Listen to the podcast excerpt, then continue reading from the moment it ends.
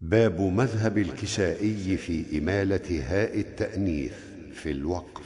وفي هاء تأنيث الوقوف وقبلها ممال الكساء غير عشر ليعدلا ويجمعها حق ضغاط عص خضى وأكهار بعد الياء يسكون ميلا. أو الكسر والإسكان ليس بحاجز ويضعف بعد الفتح والضم أرجلا. لا عبرة مئة وجهة وليكة وبعضهم سوى آلف عند الكسائي من يلا